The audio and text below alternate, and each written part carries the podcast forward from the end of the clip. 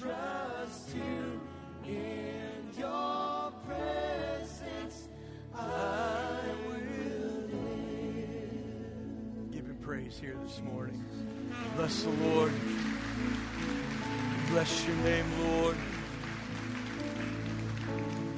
Father, right now, as we begin to prepare our hearts for the message that you have laid on my heart for, Lord, each one of us as your children, I pray that the song that we just sang will not be uh, just a song that is sung, but it truly would reflect the prayer of our heart. Because, Lord, being completely transparent with you, which you have always seen us as. Lord, we are not transparent with each other, but you always see our heart where it really is.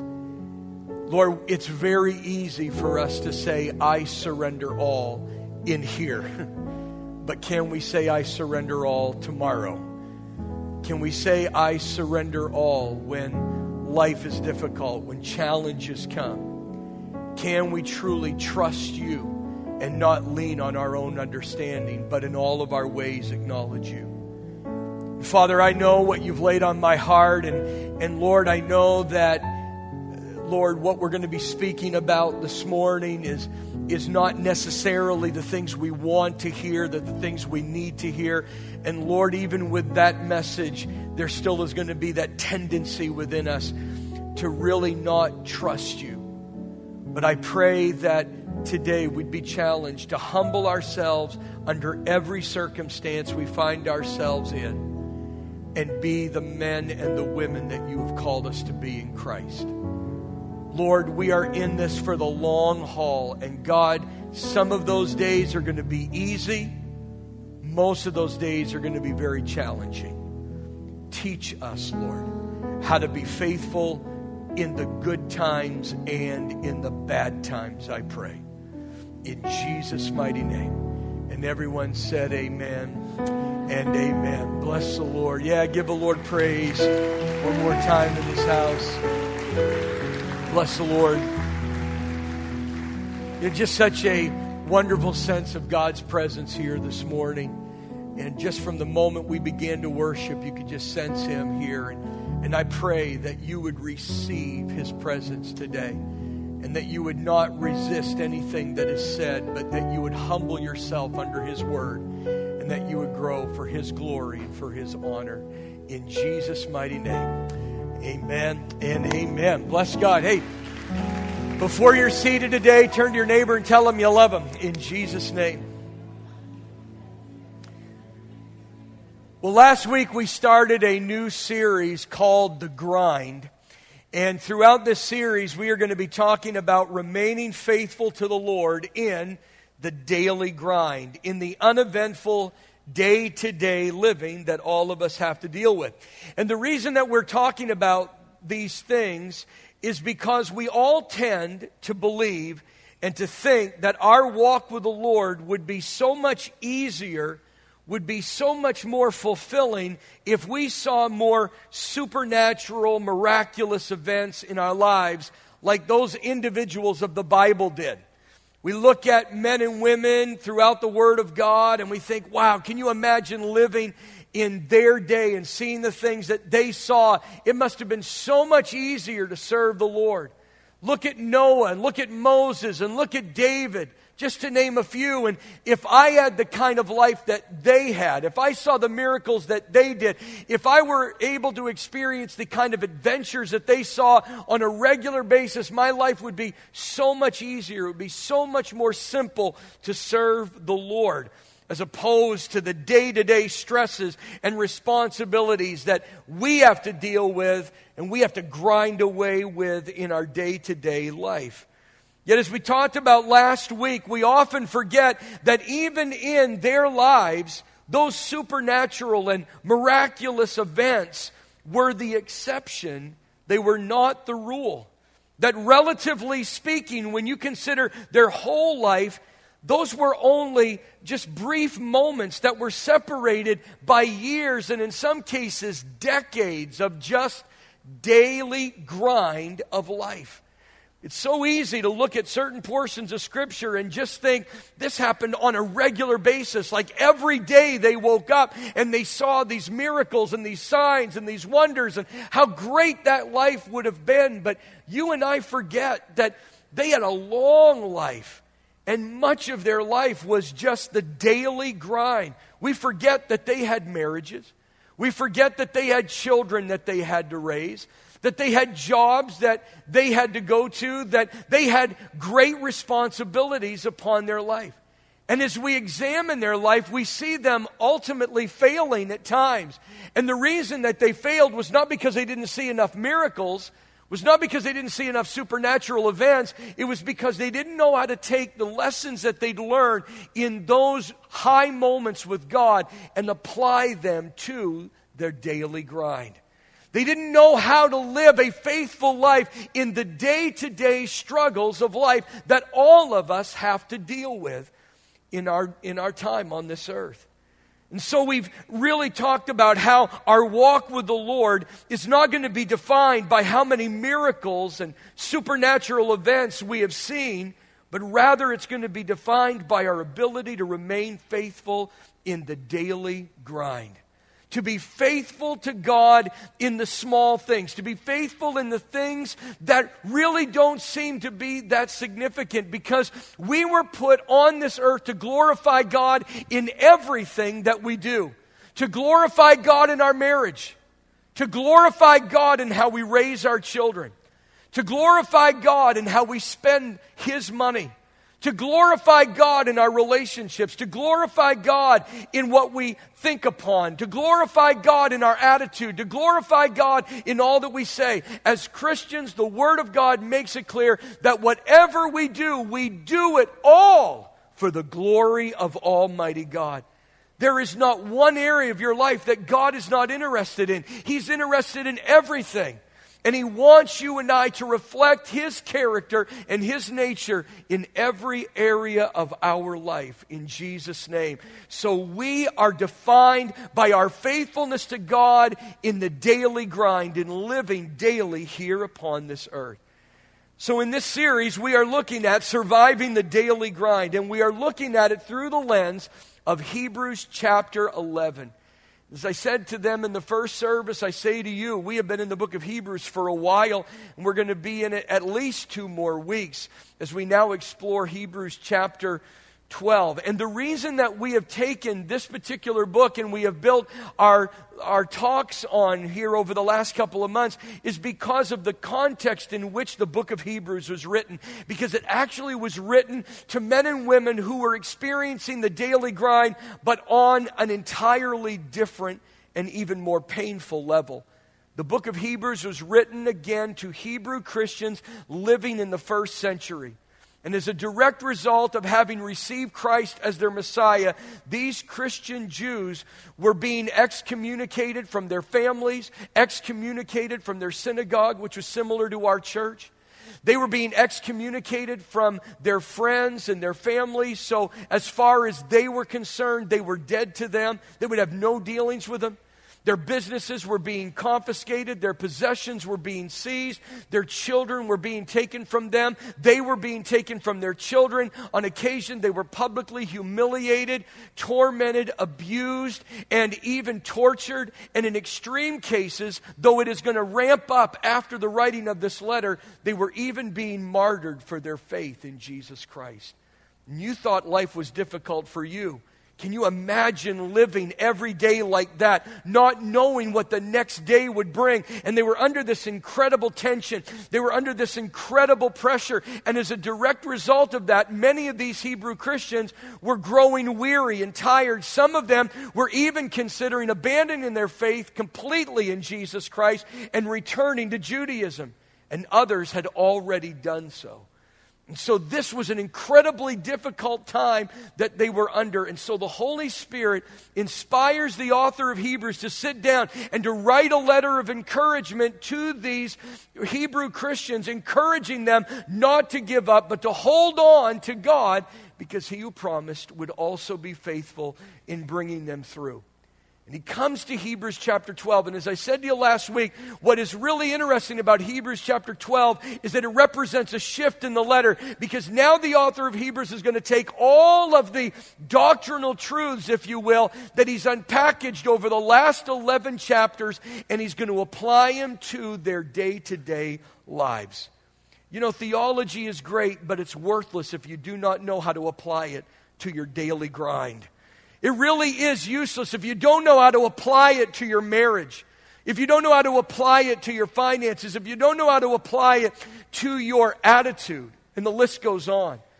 And so, what we have to do is apply the things that we've learned to every area of our life that we may glorify Him. And that's what is happening in Hebrews chapter 12. He's taken all of this wealth of knowledge and He's saying, This is what it looks like when the rubber hits the road. This is what it looks like boots to the ground.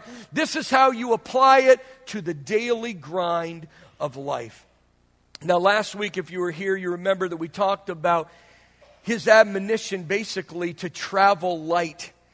That as Christians, we need to cast off as much as we possibly can and lighten the load because it is going to be a difficult journey.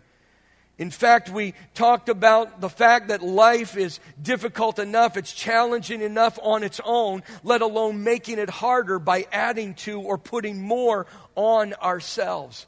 If we're going to make it over the long haul, and how many of you are in this faith for the long haul to make it in Jesus' name? Come on, four of you. How many of you are in it for the long haul? Like you're not going to give up. Well, listen, if you're going to be that way, there's some things you just got to lay aside. You got to travel light. He talked about four things that we need to do. Number one, we need to lay aside every weight. And again, weight is not speaking of that which is sinful or that which is sacred. This isn't an issue of black and white, right or wrong. It's an issue of what is, what is actually a help to us and what is a hindrance to us. What is actually beneficial to us and what is not beneficial to us. And as Christians, we need to stop always thinking in terms of is it right or wrong, but rather is it helpful or is it hurtful? Is it beneficial or is it not beneficial? Because even Christians in that day were saying to Paul, all things are permissible to us. We can do anything we want. And when Paul said that's true, but not all things are beneficial to you. Not everything is building you up. And there are some things in our lives that are not necessarily wrong, but they're not benefiting us. They're not helping us in our journey with the Lord. And some of us have got to lay aside some of those things so that we can travel a lot lighter because some of the things you're involved in are taxing you emotionally, mentally, spiritually, and in some cases, even physically, and they're keeping you from really running effectively. We talked about friends, and we talked about entertainment, we talked about sometimes the way we were raised. We, we talked about a number of things that, again, they're not necessarily wrong. They're not necessarily sinful. But you know as well as I do that they're weighing you down and they're keeping you from really running the race effectively. We got to lay aside those things and travel lightly. Secondly, we need to lay aside the sin that clings so closely or easily besets us. And unlike the weights that just weigh us down, these are sins.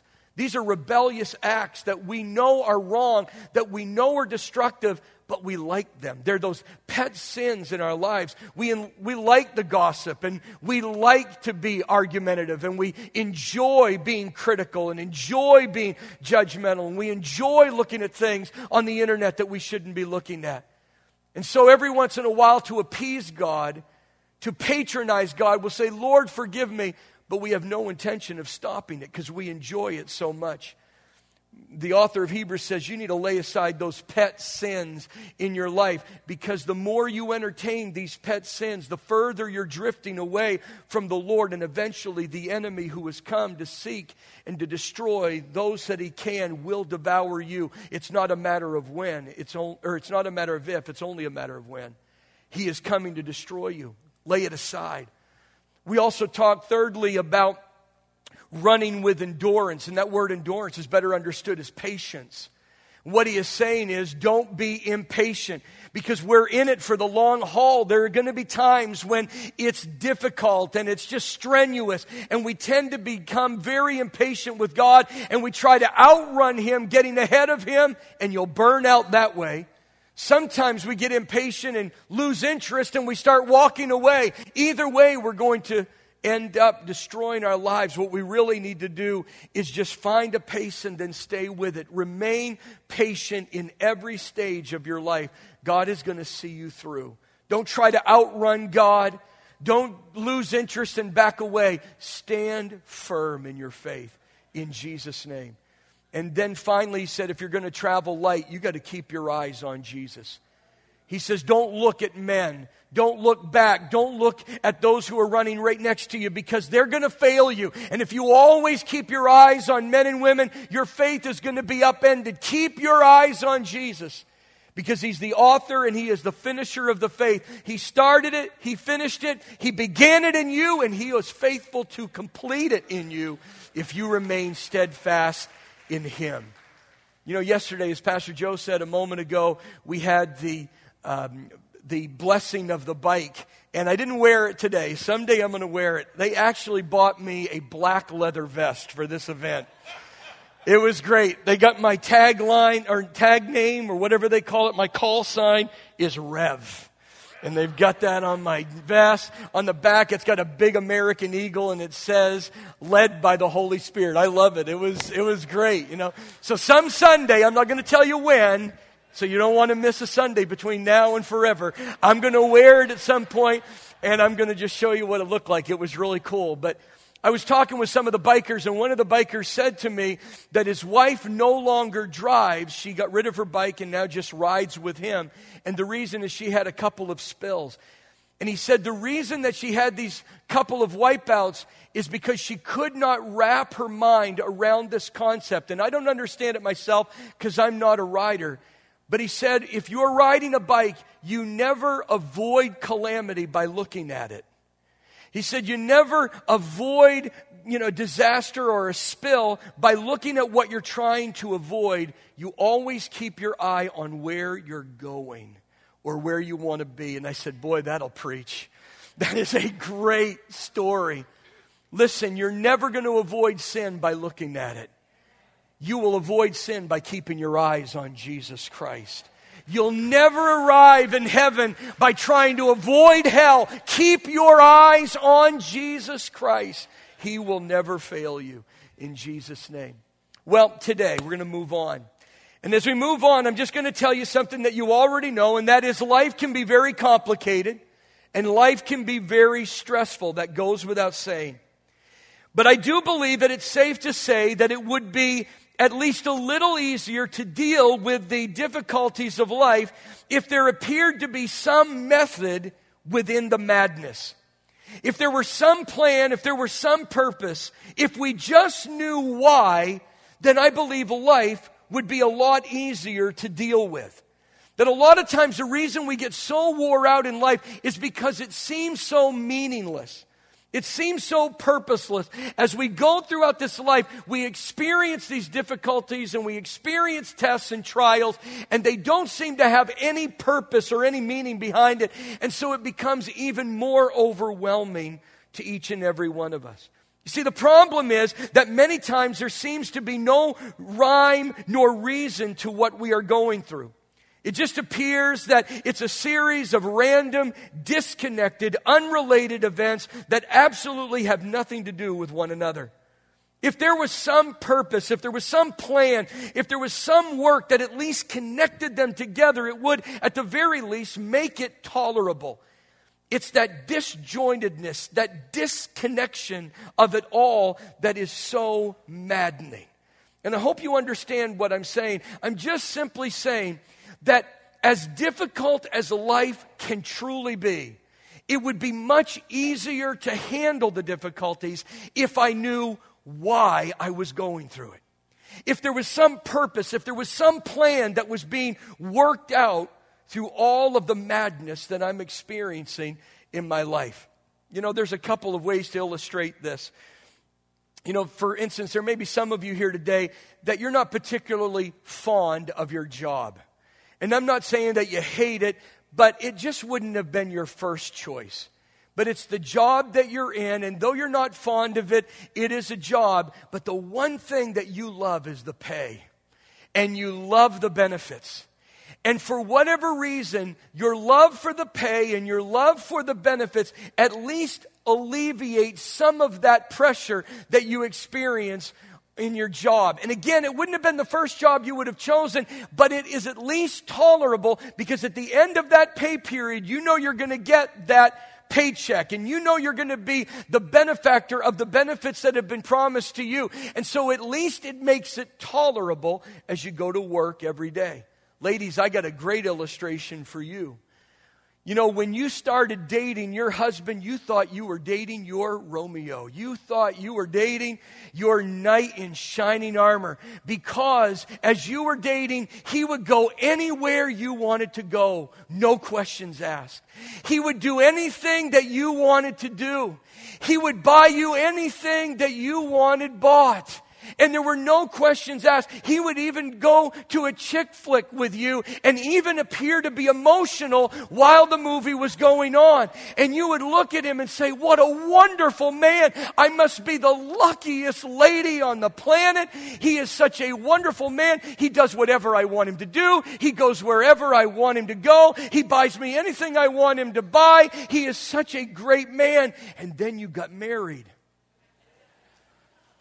and before your very eyes, he changed into another man. And, and you're thinking, where did he go? Now he fights me on everything. What, what, what happened? Well, listen, he didn't change as much as you think he changed. Because the reality is, even when you were dating, he didn't want to go where you were going. He didn't want to do those things that you were doing.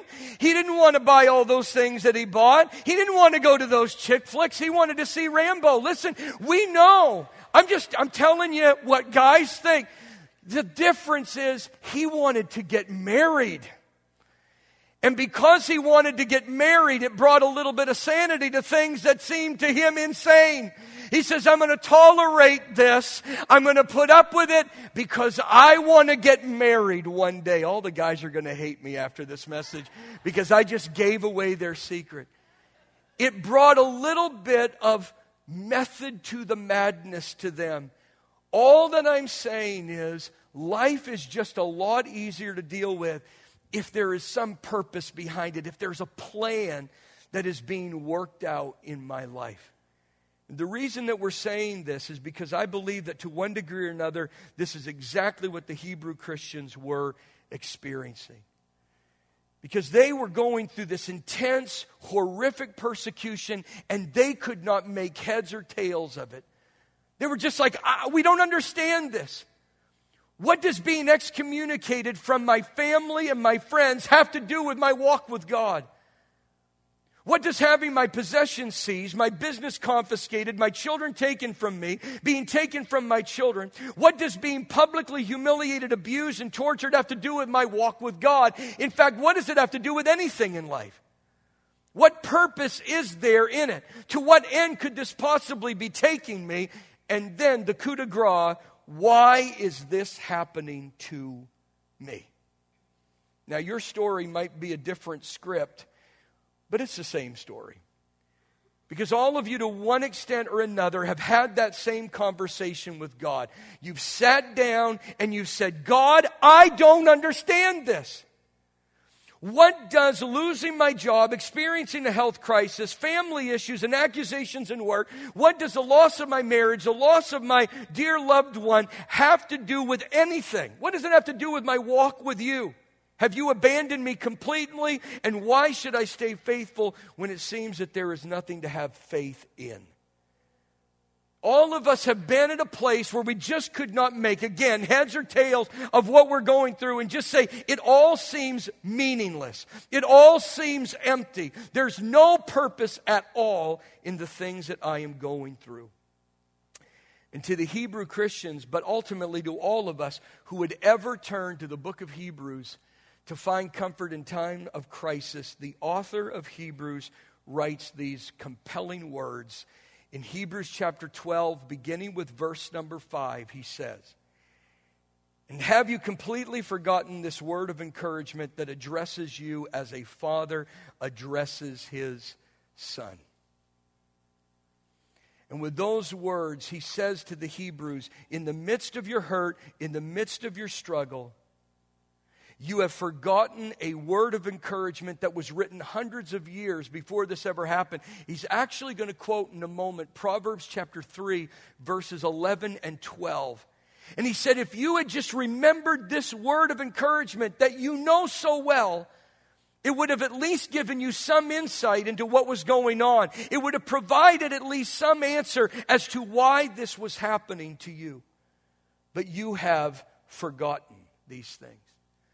You know, as I thought about this, this, uh, this weekend, the thought that occurred to me is Isn't it amazing how quickly we as Christians will forget great biblical truths when crisis strikes?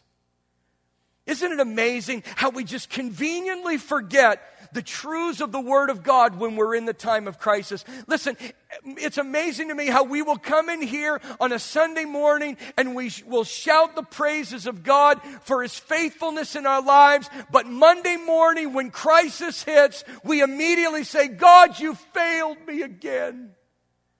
Anybody can cry out and praise God for His faithfulness in here. I want to know can you cry out his praises and his faithfulness when life is falling apart? It's amazing how quickly we forget the faithfulness of God when life becomes difficult. And what's interesting is that this was a little more sinister, too. This was not just a slip of the mind. The word forgotten there carries the idea that it was deliberate, that it was defiant, that it was intentional forgetting. These were not men and women who just let it slip their mind because the difficulties were so stressful. No, they defiantly dug in their heels and they forgot God's word of encouragement to them.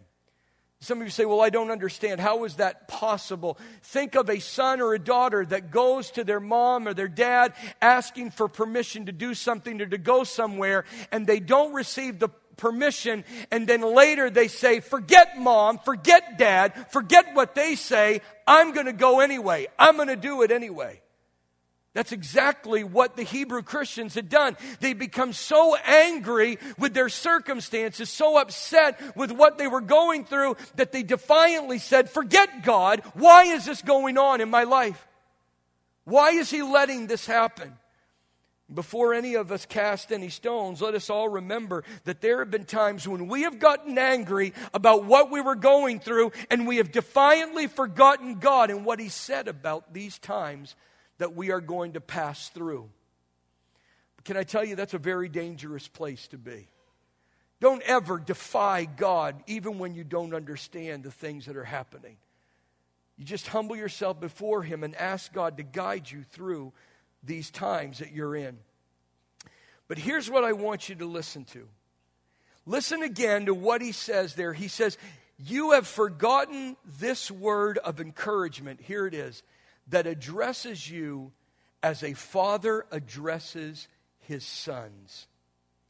And that was a game changer for the Christians at that time. Because all of a sudden, God was no longer some impersonal cosmic energy that was completely disconnected and disengaged from what they were going through. He was not cold and distant and indifferent to them, but instead he was a personal heavenly father who was addressing every one of them in their struggles as a father addresses his sons and his daughters. And all of a sudden, they realized that God was there with them and that there was a purpose for which these things were being done. And folks, I'm going to tell you that should be a game changer in every one of our lives, especially when we're passing through these difficulties and we want to question God. Instead, it should change our mind and cause us to realize that God is not some impersonal energy that is disconnected and disengaged and cold, distant, and indifferent to what we're going through, but rather He is a Father who is walking with us through those trials. And if He is with us, then that means that that there must be a purpose for which we are going through these things. Some of us, we wrongly accuse God and we say, God, where are you? Why are you letting this happen? And we totally forget that Scripture makes it clear that He's our Father, He's with us, and that He is working all things together for good because we love Him and we're called according to His purpose in Jesus' name. So, what is the purpose?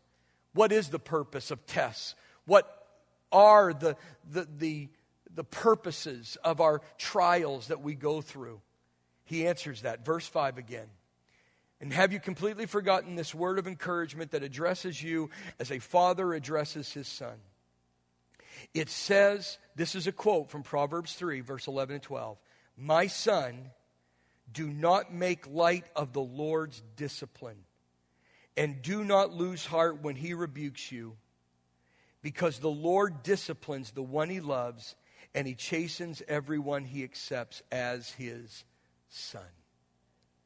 And with those words, the author of Hebrews now actually pulls back the curtain and he reveals that all the suffering and all the pain and all of the hurt and all of the trials and all the tests that have taken center stage in their life actually have one thing in common they are all being used by God to discipline his sons and his daughters.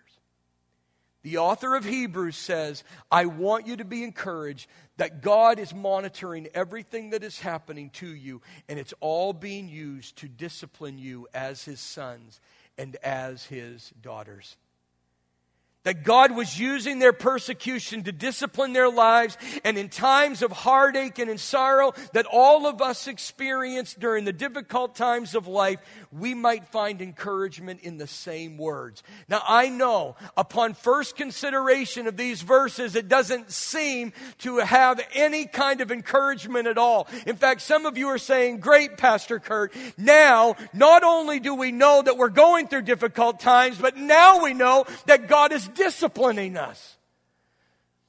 So now not only do we have to carry the burden of these difficulties that we're going through, but now we know that He is disciplining us. So talk about out of the frying pan and into the fire. I mean, how bad is it going to get before it starts getting better in our life? Well, listen, before you totally lose heart, remember one thing, and this is key that when it comes to discipline, there are always two disciplines in the mind of God there is a discipline for correction, and there is a discipline for conditioning. There's not just one form of, of, uh, of discipline in the Lord. There is a discipline for correction, and there is a discipline for conditioning. And we need both of them in our lives. You see, sometimes we think when we're going through the difficult seasons of life that God is correcting us. And sometimes He is correcting us, but there are other times when He is actually conditioning us. God is our Father, and remember, He's addressing us as sons and daughters at this particular time. He has a responsibility to not only correct us, but also to condition us. And His, his children, we need to accept both within our lives and not resist Him. This morning, I want to talk about both of them because I believe that it will help bring some clarity to some of the things that you experience in your life and to understand that God hasn't abandoned you, that God is intimately aware of everything that is happening and He is watching it, He is monitoring over it. And if you will submit to what He is doing in this, you will become a stronger and a better child of God when it's over in Jesus' mighty name. Amen. That's what I want you to leave with. So, first of all, let's break these down. First of all, there is a discipline for correction. And we need correction when we're wrong. There is a discipline for correction. No one is denying that. And we need correction when we're wrong. And I don't know why we struggle with that concept. Especially if you are a mom or a dad here today, you should be able to understand that. Because as a parent, even though you don't want to correct your children, you know you have to if you love them. Because you see a behavior pattern developing within them that in long term will destroy them. So you realize, as reluctant as you are, you've got to get busy at times because you've got to get that out of that child lest they destroy themselves in the future. You just understand that. Why do we struggle with the idea of God disciplining us to correct us? Why do we think that that is so mean spirited? This is the one that we are the most familiar with. When we think of discipline, we immediately think of being corrected for doing wrong. And sometimes along our journey with the Lord, we do have to be corrected because we have failed to obey the Lord. The question is how does God actually discipline us, to correct us? How does God actually discipline to correct our lives? There are a lot of theories that are offered, there are a lot of speculation. But can I tell you, and, and I'm going to just cut to the, to the easiest here because I believe that this is the most prevalent. As I read the Word of God, I believe that a strong case can be made for the fact that when God corrects His children, overwhelmingly, the way that He does that is by stepping back and allowing us to feel the consequences of our own choices and our own decisions. The greatest way that God corrects his children is to actually pull back, to withdraw, and allow us to make our own choices and our own decisions and to feel the consequences of our rebellious choices and our rebellious decisions. Now, I know at first that that sounds harsh, but just bear with me. I can't be the only father in this house, I can't be the only parent that you have sat down with your children and you have warned them and you have taught them, but they did it anyway. And when they did it, they are now living with the consequences of their choice and their decisions. And you, though you had in your mind a punishment, you stepped back and said, you know what? I'm not going to do this. Because obviously, the consequences that you're feeling in your heart are worse than whatever I could do to you. And I'm not going to add to your burden. I'm going to let you be taught and corrected by your own consequences. That's the same thing that God does. God says, Listen, I pleaded with you. I reached out to you. You refused. And so I just am going to step back and I'm going to let you feel the consequences of your own decisions, of your own choices, so that maybe you'll be corrected by them. Do you know that God can discipline you and I to correct us without even laying a hand on us? Because God is built right into His law that you cannot break His law without the law breaking you. God has put consequences right into His laws so that when you break the laws of God, there are natural consequences that come with them. So that if you won't be corrected by the Word of God, you may be corrected by the consequences of your rebellious choices and decisions. And again, I don't have time to go through the many scriptures that actually share this, but let me at least give you two that I, make, I believe make it very clear. One of the most notable ones is in Proverbs chapter number one. Proverbs chapter number one, and it begins at verse number uh, 22. He says, Repent at my rebuke. And so here is the idea God is actually standing at the intersection of your will and His will, and He is pleading with men and women to turn, because that's what repent means turn from your will and turn to my will. He says, if you'll repent at my rebuke of the direction that you're going in, then I will pour out my thoughts to you and I'll make known to you my teaching. But since you refuse to listen when I call, and no one pays attention when I stretch out my hand, since you disregard all my advice and do not accept my rebuke, I in turn will laugh when disaster strikes you. I will mock when calamity overtakes you. When calamity overtakes you like a storm, when disaster sweeps over you like a whirlwind, when distress and trouble overwhelm you, then they will call to me, but I will not answer. They will look for me, but I will not, but they will not find me, since they hated knowledge and did not choose the fear of the Lord. Since they would not accept my advice and spurn my rebuke, they will eat the fruit of their ways and be filled with the fruit of their schemes. For the waywardness of the simple will kill them, and the, tra- and the complacency of fools will destroy them. Now, listen, I know when we read through that, that those words can be very unsettling because it almost sounds like God sits in heaven and mocks us when we're going through calamity. And it really should not be understood that way. Understand the entire context. Here is God as a loving Father who stands before all men and women and completely reveals if you do it your way, these curses will come upon you. But if you obey my word, these blessings will overtake your life. If you'll follow me, I'll take care of you. If you do it your way, there's going to be nothing but heartache and pain and sorrow. And he says, But as I loved them enough to tell them these things, they would not listen to me when I called. They didn't pay attention when I stretched out my hand to save them. They disregarded my advice. They would not accept my rebuke. And so I had to do what every parent has done at some point when you watched your kids just disregard everything you said, and then everything you told them would happen comes upon them.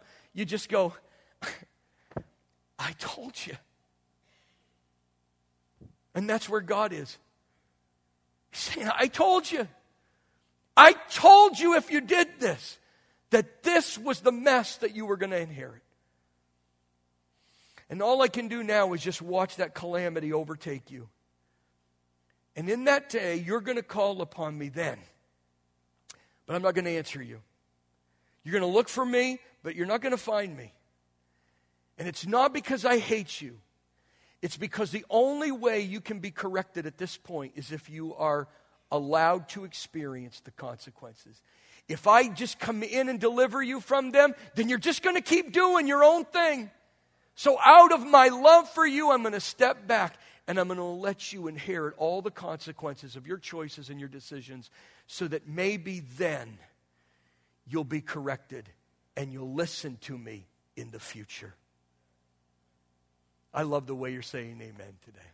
Of course, you know what? I, I, I had to just psych myself up before I came here, realizing this was not going to be a chandelier swinging message, that everybody was not going to be all excited on this. No one wants to talk about discipline, but we're the children of God. We must be disciplined to be corrected at times.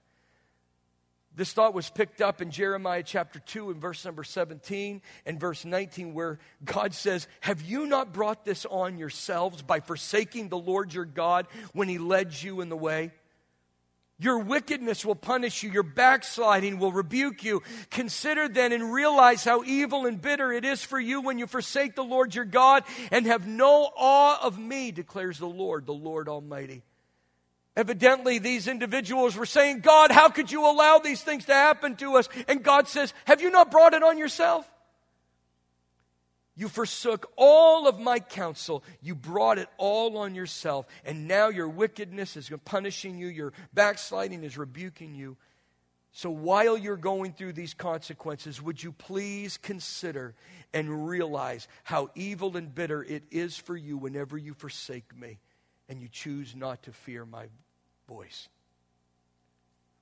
Folks, we need to remember that this is how God disciplines us. He gives us over to those consequences, and we don't like that because we want God to bail us out of everything. We want God to just come and bail us out, but God says, if I always do that, then you will never fear me.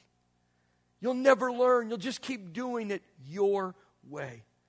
Let's be honest, nobody likes going through the seasons of correction from the Lord, and that's when we start saying silly things.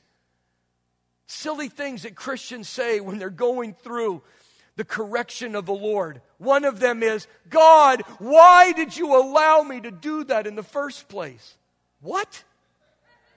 It is amazing the Christians that I have heard that will say, I don't know why God allowed me to do that anyway. I don't know why God allowed me to go there. I don't know why God allowed me to say that. I don't know why God allowed me to do that. Have you ever heard of this thing called free will? Evidently not. you are a free moral being. God has no obligation to keep you from making a mess of your life. As a loving father, he has only a responsibility to stand before his children and say, Listen to me. I've been around a lot longer than you have. How many of you know God's been around a lot longer than you have? And he says, I know exactly how this is going to play out. You're not going to be the exception, you're going to be the norm. If you do this, this is what's going to happen. Don't do it. Follow me. But we have to make our own choices. We're the ones that have to make our own decisions. So God cannot be blamed for the decisions we made. We made those decisions ourselves. And another thing that we say is, God, why are you allowing these things to happen to me? God's saying, Are you kidding me? You know as well as I do that these are the natural results of your actions. I built consequences right into your choices and your decisions that were there to correct you. Don't blame me. This is your doing. And again, that's hard for us. But understand this was not meant to destroy you. Giving you over to your consequences was never meant to keep you from coming to the Lord. It's not that at all. It's God saying, if you will not be corrected by my words, then I'll allow you to be corrected by your consequences so that you will not repeat this in the future, but you would humble yourself and follow the Father who loves you more than you could ever imagine. Now, there is another discipline. And it's the one that we don't talk about that much. And it's the discipline for conditioning. And we need conditioning for when we are weak. Just as we need correction for when we're wrong, we need conditioning for when we are weak. And we all have experienced spiritual weakness at times. And the only way we can be built up is if God trains us and disciplines us. Think of this first in terms of an athlete. An athlete must condition their body for the sport that they are involved in. They have to endure all the requirements of that particular sport, and so they discipline their bodies to endure all of those requirements. They run, they lift, they eat, and they rest in a manner that conditions them physically, emotionally, mentally for the task that is at hand. That's why they rise up early in the morning and they train themselves and they make sure that they eat well and they make sure that they get enough rest because they know what the sport is going to require of them. And they say, I don't want to get into the sport and then actually find myself fainting. I've got to add the weight. I've got to discipline my body because I want to win. And in the same way, folks, our spirits need to be conditioned because we are in a race every day of our life. We are in a war every single day of our lives. Can you say amen to that? There is never taking a break in your walk with God. Every day we've got to run the race in a way that we win it. Every day we've got to fight the good fight of faith in such a way that we will win. And so our spirit needs to be conditioned. I need challenges in my life, even if I don't like them. I need them because they measure where I am and measure my need for growth. Let's be transparent. It's very easy to think that we're much further along in our faith than where we really are. It's very easy to come in here and flex our spiritual muscles and say, I'm a mighty man of God. But can you be a mighty man of God tomorrow morning? Can you be a mighty man of God when all hell is breaking loose? And I never will know that unless difficulties come. I can't measure where I am until I can be challenged, until I am tested. And I don't like it, but I have to endure it. Because that's the way I measure my endurance and my ability to trust in Almighty God. It's easy for me to trust the Lord standing in this pulpit today. But can I trust the Lord tomorrow when someone tests me? The trial comes but I also want you to think of this in terms of a father and his relationship to his children. It is a father's responsibility to watch his children when they are young, to train them, to speak into their lives, to prepare them for life long before he ever entrusts certain responsibilities to them. He might want to add responsibilities to them, but he needs to know that his children are mature enough to handle those responsibilities. Folks, it's the same way for you and I. The Lord has a responsibility to speak into our lives, to train us through the Word of God, to prepare us for the challenges that He has. And I never really thought about it until really the, the first service. And I, I said it and I wasn't even uh, prepared to say it. It just, it came to my heart that God wants to promote each and every one of us. He wants to do great things, but He can't until He knows He can trust you with it. And that's why He tests you. Listen, be, you know, be excited when God is testing you because it means that He's ready to do something new in your life. But before He can do it, He's got to know are you ready for it? Have you prepared yourself? Are you mature enough to handle this which is coming into your heart and into your life? See, we all want God to bless us, but are we ready for the blessings? Can you handle what God wants to do in your life? I love what Paul said in this issue. In 1 Corinthians chapter 9, he begins there at verse number 24, and he says, Do you not know that in a race all the runners run, but only one gets the prize? Run in such a way as to get the prize. Now that's interesting because it almost sounds like we're competing against each other. We're not competing against each other. We have our own individual race to run. You're running against yourself, basically. You're running against yourself. We're not running against each other. But we are to run in such a way that we get the prize. And he says everyone who competes in the games goes into strict training. They do it to get a crown that will not last, but we do it to get a crown that will last forever.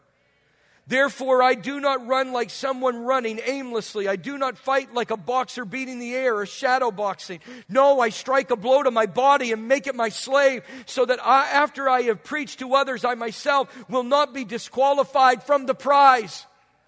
He says, God has put stuff on me that I can condition my body. He says, I bring my body into subjection. That's what he's talking about. He says, I am not going to act upon my instincts and my impulses. Instead, I'm going to take control of my life and say, no, I'm going to run in such a way that I can win the prize. Folks, we need to get serious about this walk with God and say, I'm going to run, I'm going to walk in a way that I win the prize one day. In Jesus' mighty name. It's conditioning. They train intensely for it. And if they can train intensely, to get a temporal prize, how much more should we train diligently for a crown that never fades away? In Jesus' name. I like what else he said in 2 Corinthians chapter 12 in verse number 7.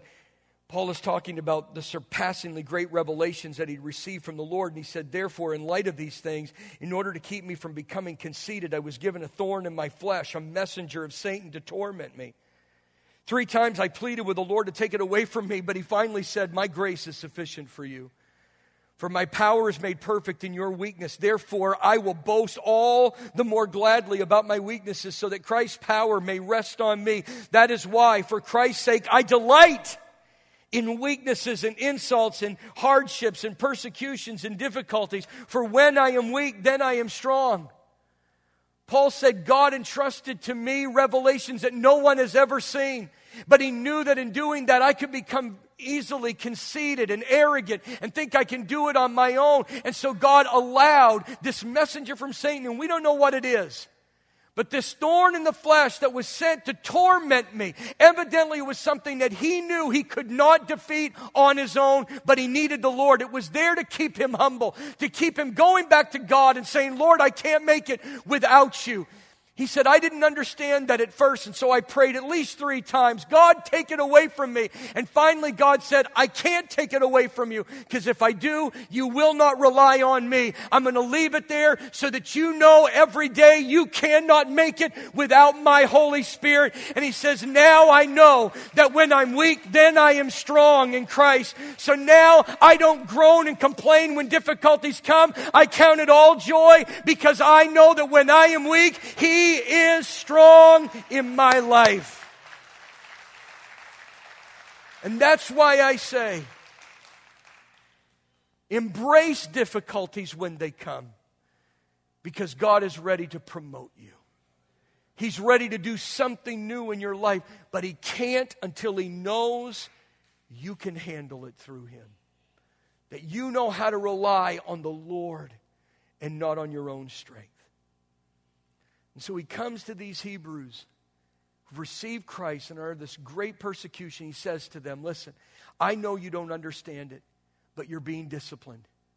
And some of you are being corrected because he talked about besetting sin that was still in them.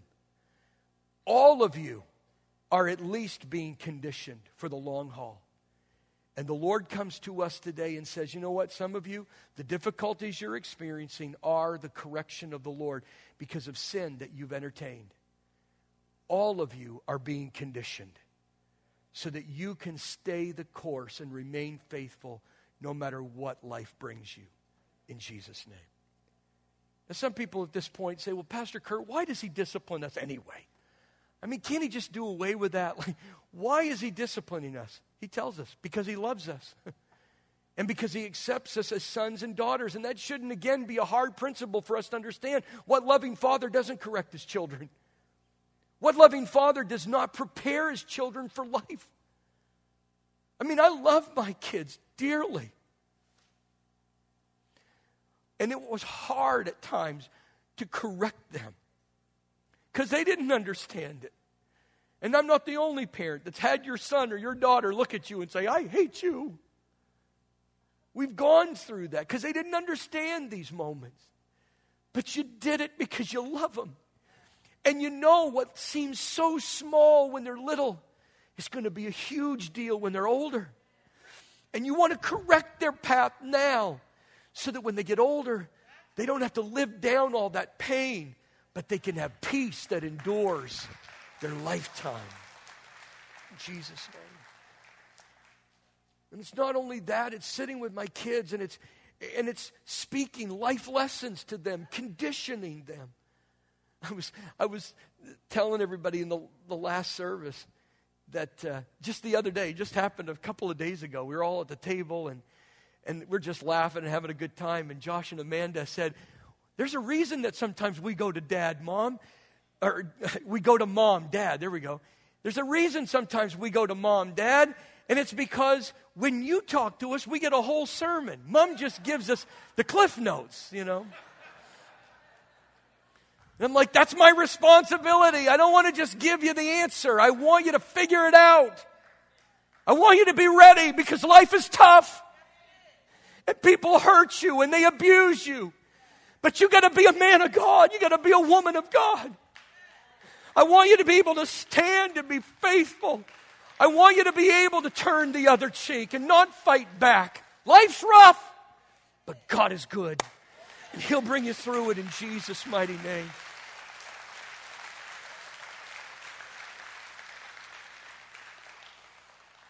We need that from God.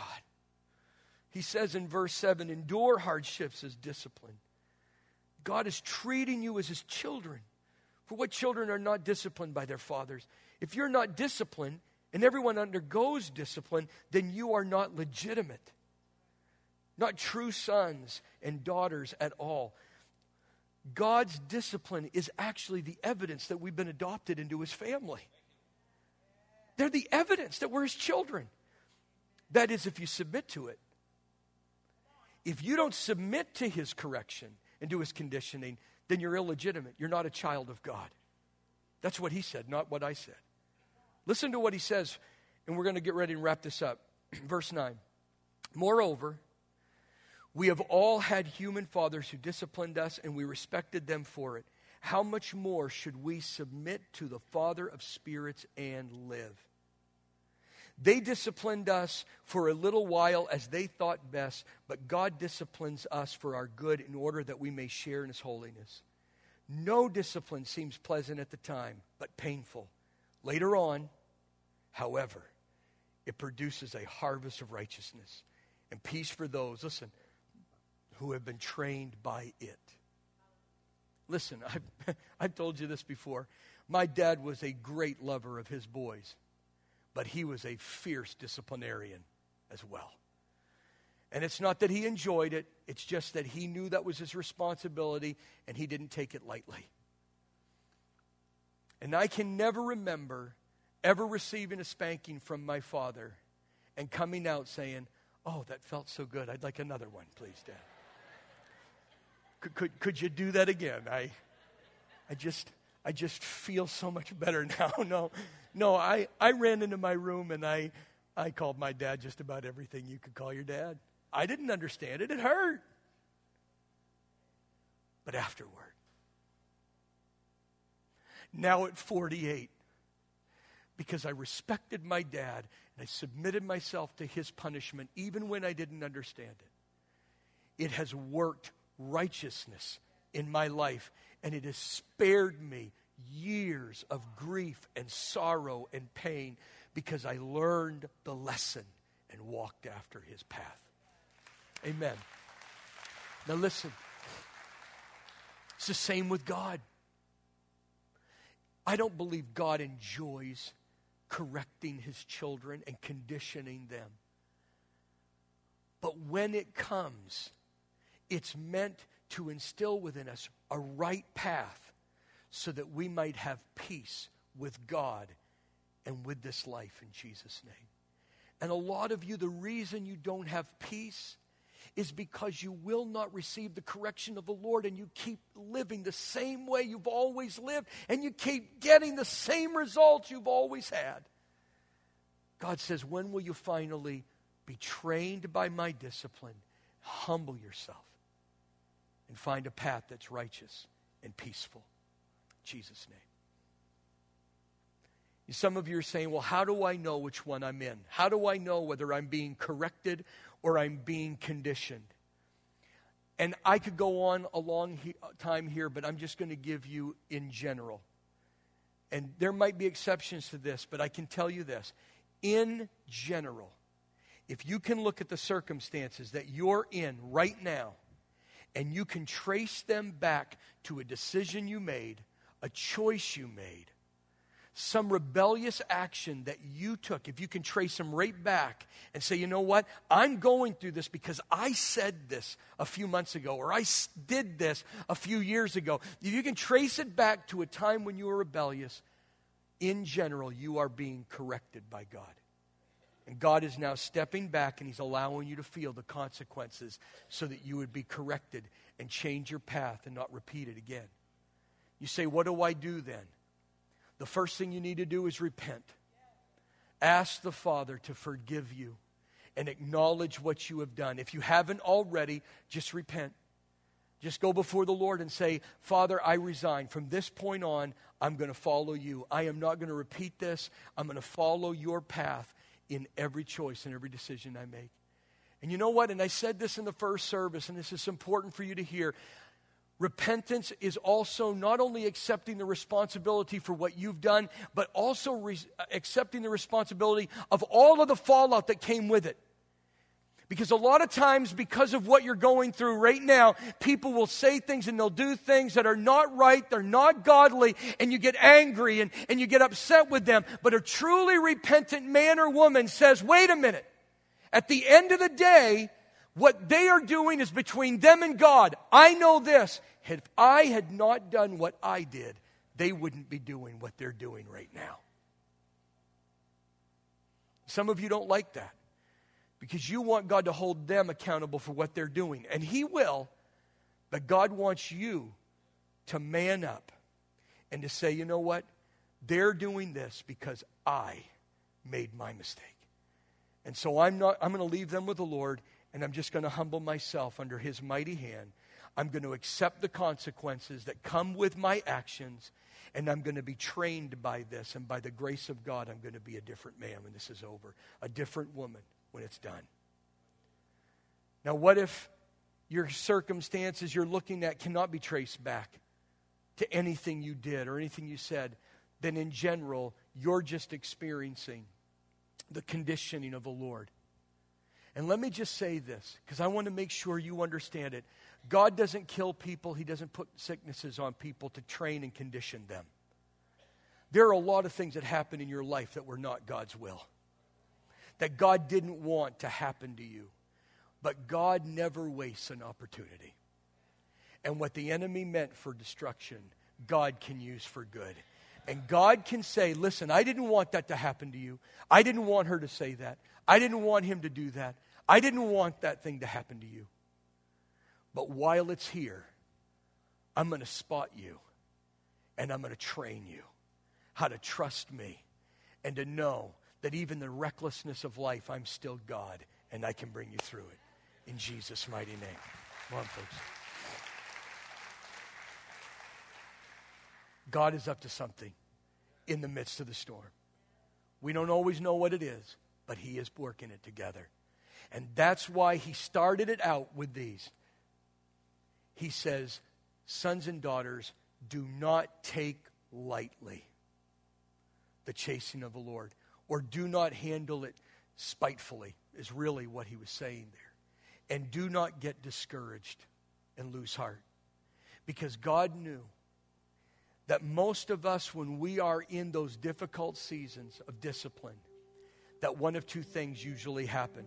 We either despise it and take it lightly and get angry with God and say, How could you do this? Why would you allow me? And just all these false accusations, or we get discouraged and we give up. He says, Don't give up. God is up to something great in your life. In Jesus' name.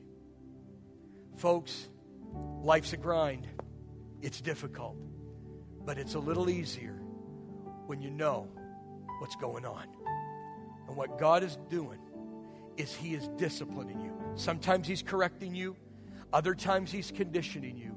But either way, if you submit yourself to it, you show God respect, and you're trained by it, you're going to come out of this stronger than ever before.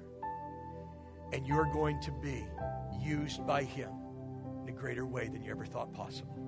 In Jesus' name, amen. Give the Lord praise here in His house today. Bless God. Amen. Stand to your feet one last time. Would you stretch your hands out towards the Lord? And it sounds funny, but would you just take a moment and thank Him for His discipline?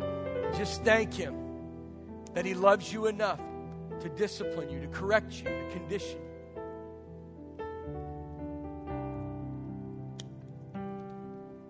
Precious Lord. Father, I thank you for each one of these precious men and women that came to be with us today. So many other things they could be doing, but they took time to be here. And I thank you for the word that they heard this morning.